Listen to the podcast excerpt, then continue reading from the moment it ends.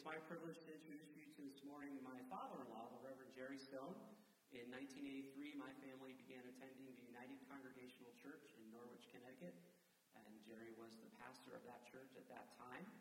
Um, there were two reasons my family decided to stay at United Congregational Church. The first reason was I saw the most beautiful thing I've ever seen in my entire life on the front row of the Sunday school.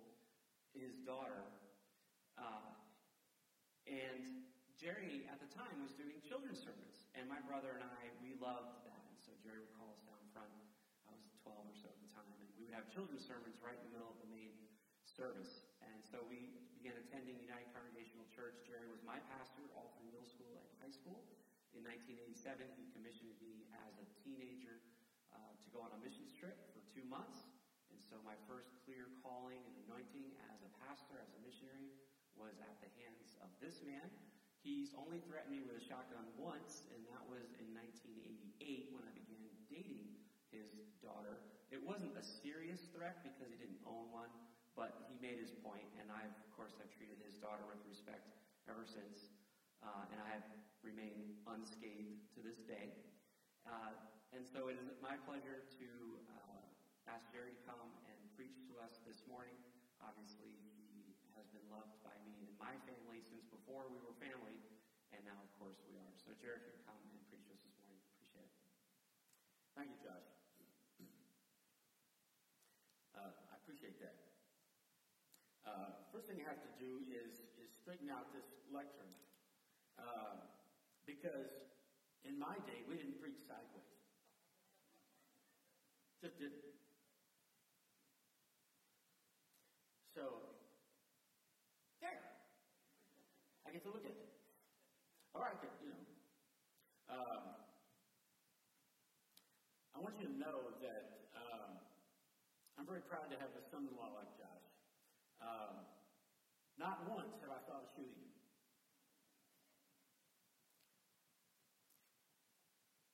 He hasn't said whether he's thought that about me, uh, but I'm not going to press him.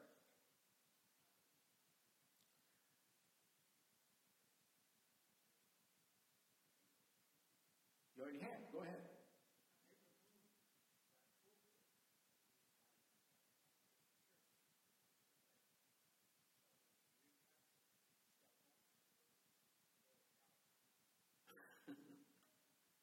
okay. I was wanting to be tall. Okay.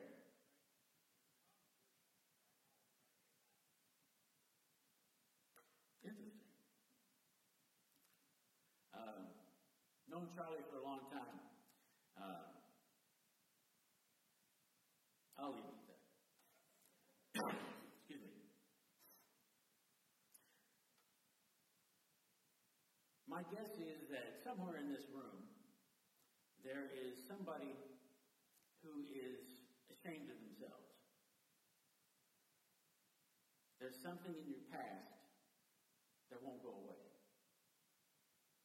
You've done something, said something that has left wreckage behind you. And you've been wondering, how can I clean this up? Today I want to talk about. There is one thing the church offers that nobody else offers, and that's grace. This is the only place you can get it. So I want to offer you a little today. I want to uh, do so by telling some stories.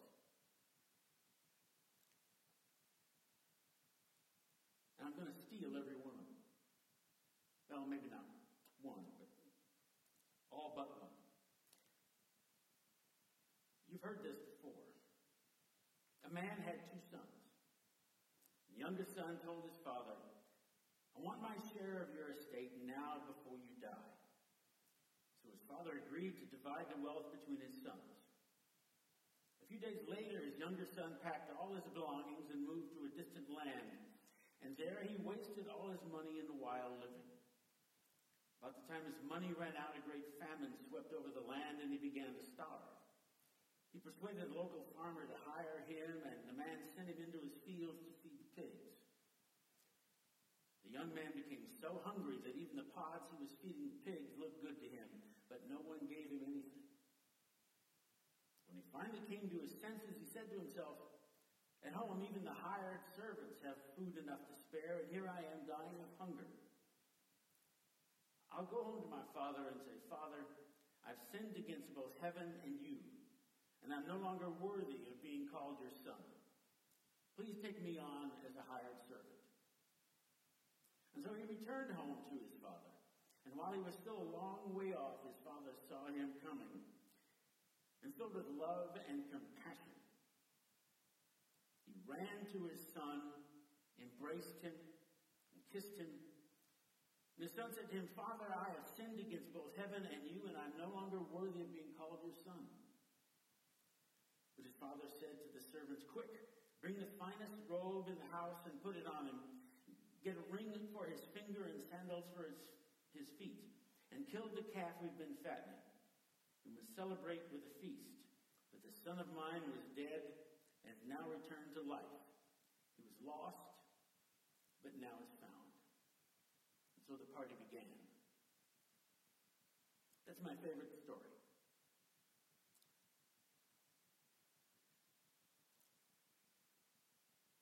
I identify with the lost son. I also identify with the father. In those days, if a son father for half the estate while the father was still alive, it was a tremendous insult. It's like saying to your father, I wish you were dead. So it was not a kind thing to do.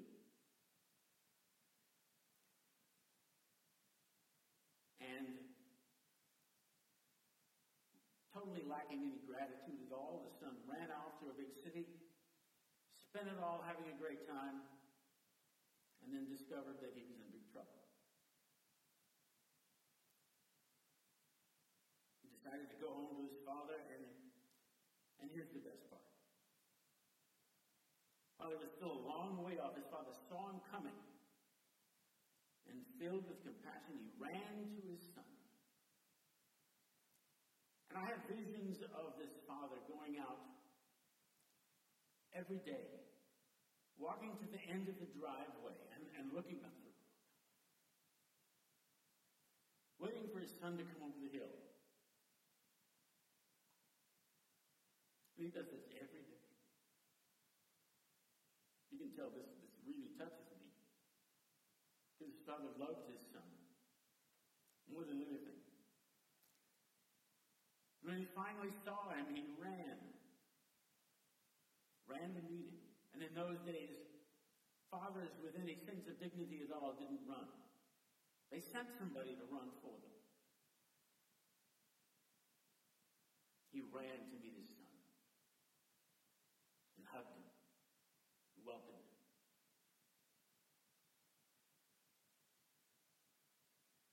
And he said, don't worry about any of that stuff that's happened. We've got a plan. We're going to have a party. This is back. That's grace. The son certainly didn't earn it. He can't earn it. It's a gift.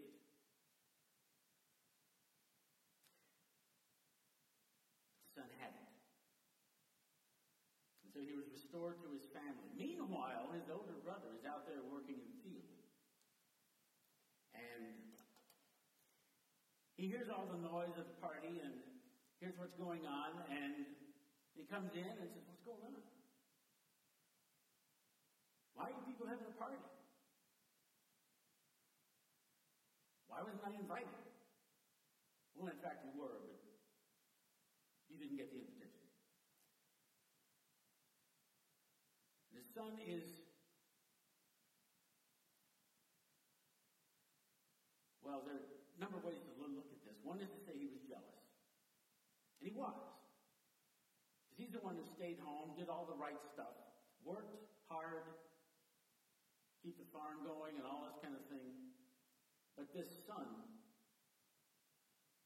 who had run away, spent everything, made a fool of himself, was the one having the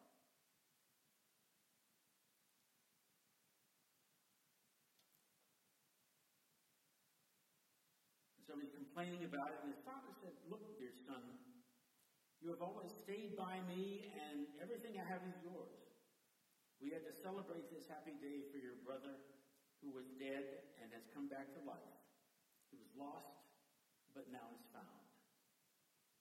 What we have here is the tension between justice and grace.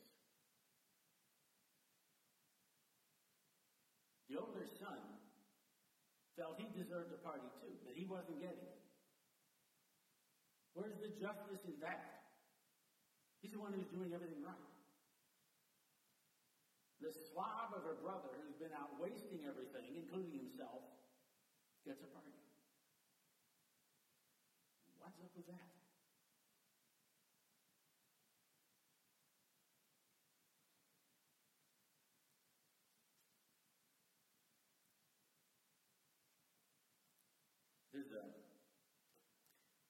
Another story that uh,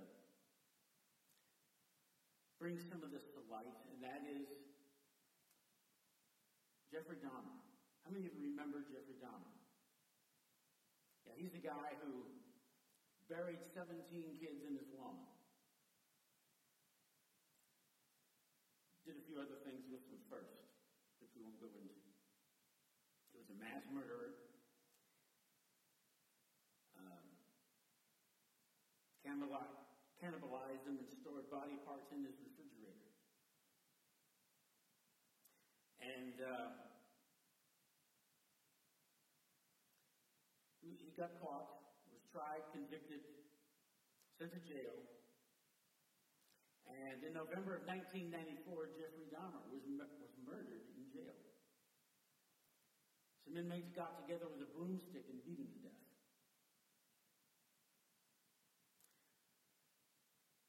There was a television show that had taped a program a few weeks before Dahmer's death, and the interviewer had asked him how he could possibly do the stuff that he had done.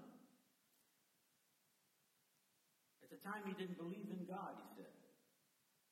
And so he felt accountable to nobody. He started with petty crimes and experimented with small acts of cruelty and then just kept going further and further. Nothing restrained him. And then he told of his recent religious conversion. He'd been baptized in the prison whirlpool and was spending all his time reading religious material uh, handed in by a local minister. And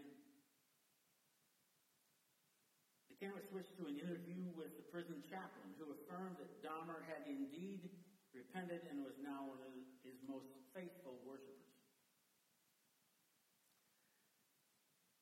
There was a small group that regularly met and they were discussing this. And there were those who had only seen the news programs about Dahmer and had missed the interview with Dahmer. The former group saw Dahmer as some kind of a monster. That any reports of a jailhouse conversion were dismissed. Couldn't be possible. And of course, that showed the relatives' anguished faces.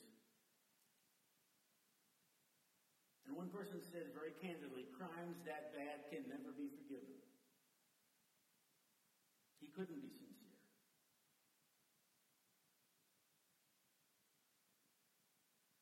But those who had seen the interview with Dahmer weren't so sure.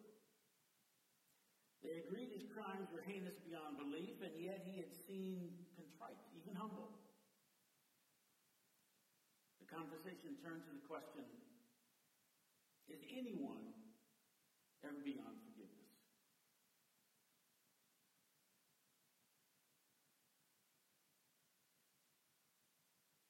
Nobody left that group meeting that night feeling entirely comfortable with the answers.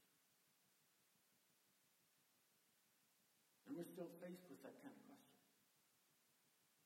Is there anything too big and too bad for God to forgive.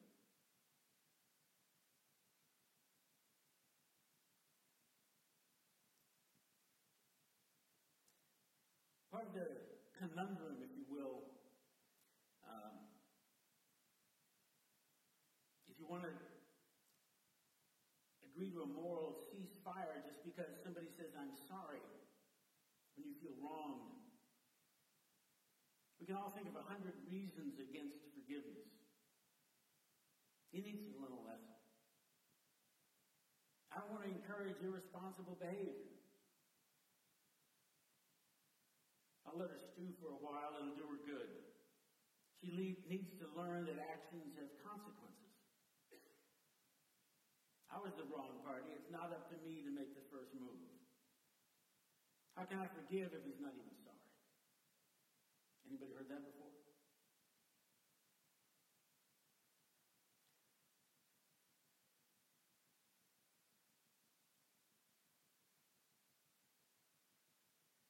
Forgive feels like capitulation, giving up, giving in, just turning to mushy sentiment. Where's the justice? Where's the justice? I know a number of people who love the motto, I don't get mad, I get even. You've all heard it. And when somebody says it, they're bragging. They're going to level the scales of justice. It's all going to be even.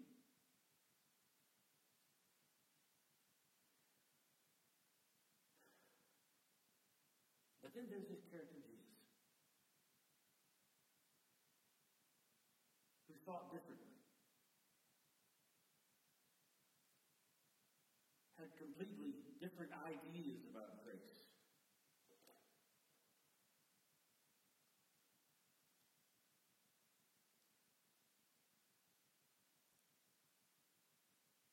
There's a similar story about young girl growing up on a cherry orchard in Traverse City, Michigan. Her parents, the old fashioned farmer type, uh, overreacted a little bit to her nose ring. The music she listened to and the length of her skirts. And they grounded her a few times and she was getting angry. One day she got into an argument with parents and said, I hate you. She screamed at them.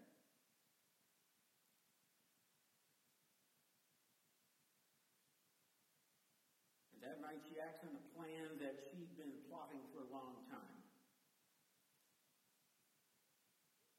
And she ran away.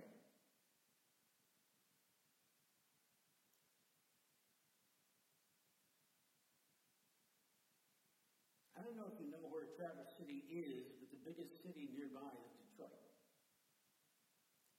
And anybody been to Detroit?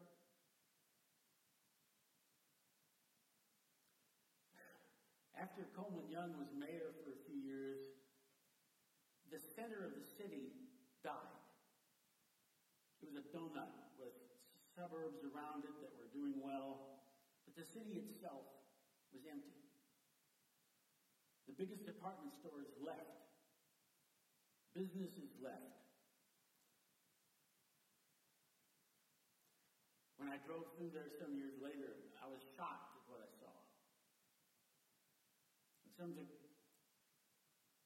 big blocks of downtown were leveled and they put up a strip mall. And it was a dangerous place to be.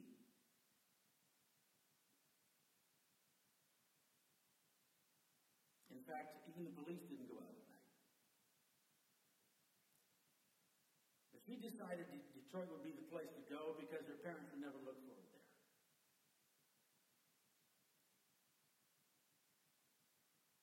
She was there only for a couple of days and she met a man who drove the biggest car she'd ever seen. He offered her a ride, buys her lunch. arranges a place for her to stay, gives her some pills to make her feel better. She was right all along, she decides. Her parents were keeping her from all the fun. And so, the good life continues for a month, two months, a year. She calls the man with the big car boss. And he teaches her a few things that men like.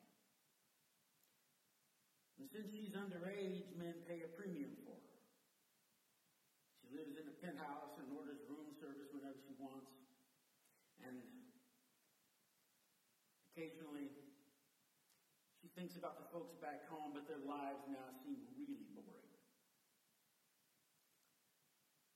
She's a brief scare when she sees her picture printed on the side of a milk carton. Have you seen this child? But she doesn't think much about it. Besides, with her makeup and her clothes and her hair, now nobody recognizes her anyway. After a year, the first signs of illness appear. She develops a sallow look, and it amazed her how quickly the boss turned mean. These days we can't mess around, he says. Before she knows it, she's out on the street without anything.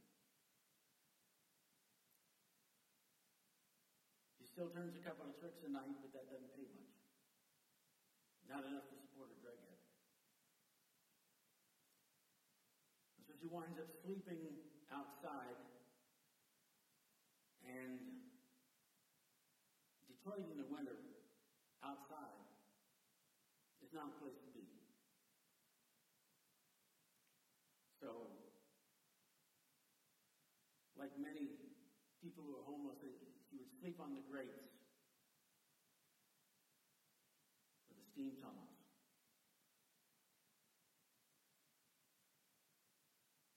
And suddenly she feels no longer like a woman of the world. She's scared.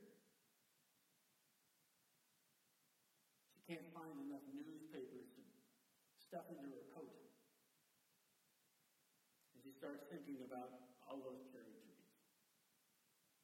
about her parents. And she wonders, God, why did I leave? Even my dog back home eats better than I do now. And so she decides she's going to do something about it. She made three straight phone calls to home trying to get hold of somebody. And all she got was the answering machine. Dad, Mom, it's me. I was wondering about maybe coming home. I'm catching a bus up your way. And I'm going to be there about midnight tomorrow. If you're not there, well, I, I, guess I'll just stay on the bus and go to Canada. And so it was that he rode the bus, not knowing whether her parents got any of the messages, and even if they did, not knowing what they might do.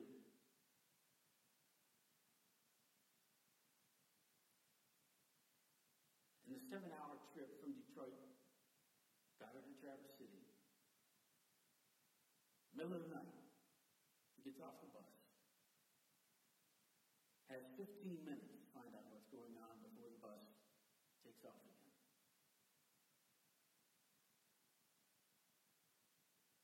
She, she goes into the bus station, He looks around, and there's this crowd of about 40 people. All her parents, sisters, brothers, cousins, aunts, uncles, grandparents, everybody. Everybody had gathered to meet her. And there was a big sign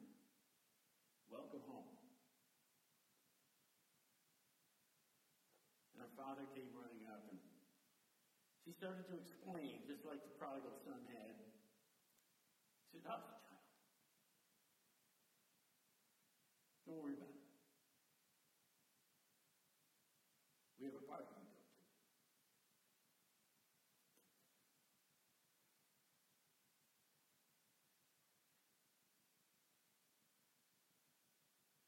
That's grace.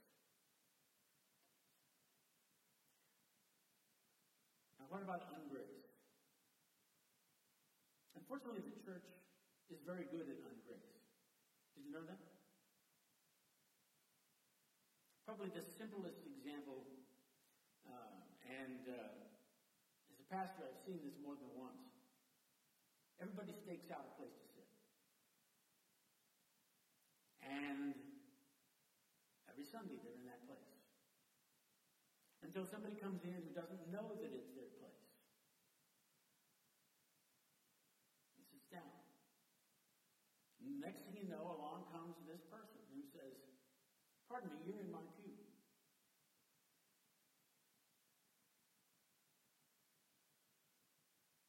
Guess who's not coming back?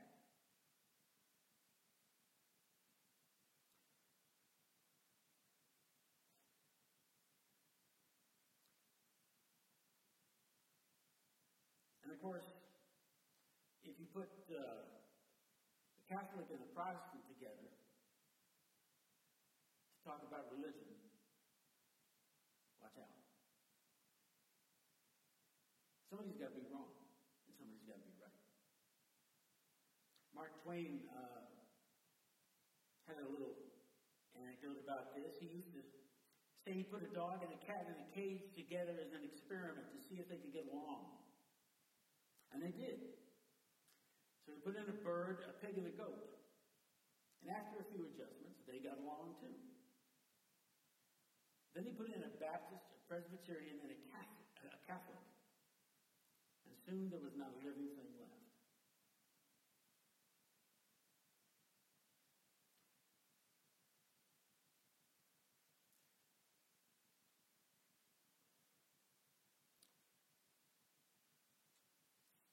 The last story I want to tell you is one that actually moved me to tears. I don't know if you've ever heard of Jean Vanier. Probably not. He's a French Canadian. He died only a few weeks ago. He was 97. He grew up in a pri- privileged family. His father, at one point, was the Prime Minister of Canada. He joined the Navy, rose to a significant rank. When he left the Navy, he got his PhD and began to teach. But he had a compassion for those who were disabled. And he opened a house for the severely disabled. You know, the ones who can't move right. The ones who can't speak right or at all. The ones who can't form words. And he opened his house and filled it with people like that. Because he felt that they needed somebody to care about them as people. And he got a few people to help him. And he began to open houses like this, and the movement is called the Arch. And these houses now are scattered around the world.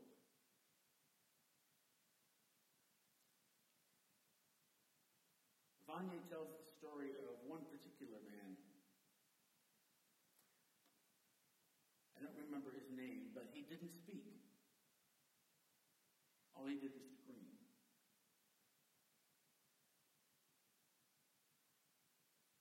And Vanier kept him in the room with him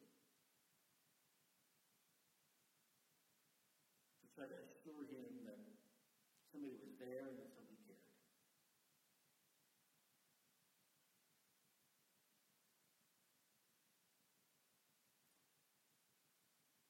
I must tell you, when I read about that, I was moved to tears. I couldn't understand love like that. I couldn't understand pouring out one's life in that way. Surely you can hire people to do that. Not constantly, but to come in and do what's necessary. which is how most of it gets done these days. But Vanier's decided, no. This is about relationships. This is about love. This is about grace. And so he lived with a house full of people like that.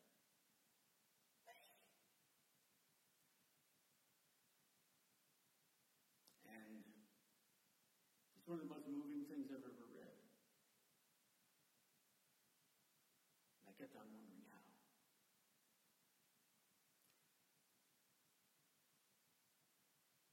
That's the end of the stories.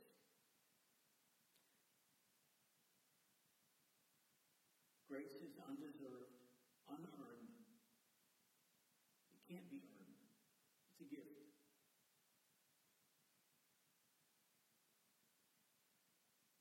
And every one of us here in this room has received more than ample from Jesus Christ.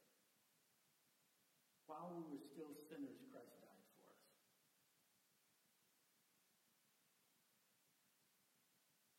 And I don't know about you, but I haven't become sinless yet. Has anybody here made that? Gotten sinless? Okay, I'm in good company. We're all in this together.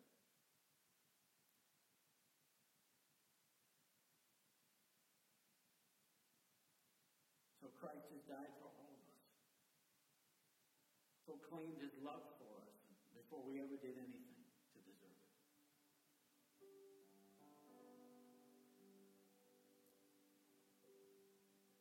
And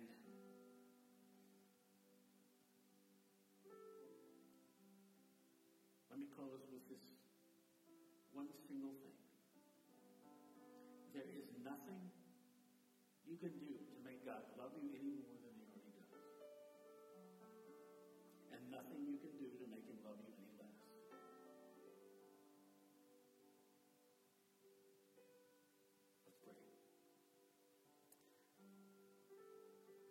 Father, thank you for your grace. We didn't earn it and we can't pay for it. Your son Jesus paid for it. We thank you that all we have to do is accept it. Maybe it's a, a cry for help in the night. Maybe it's some favor that somebody does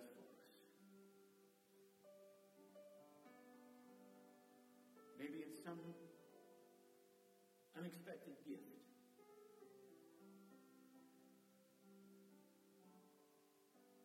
That your love is poured out on us, whether we deserve it or not.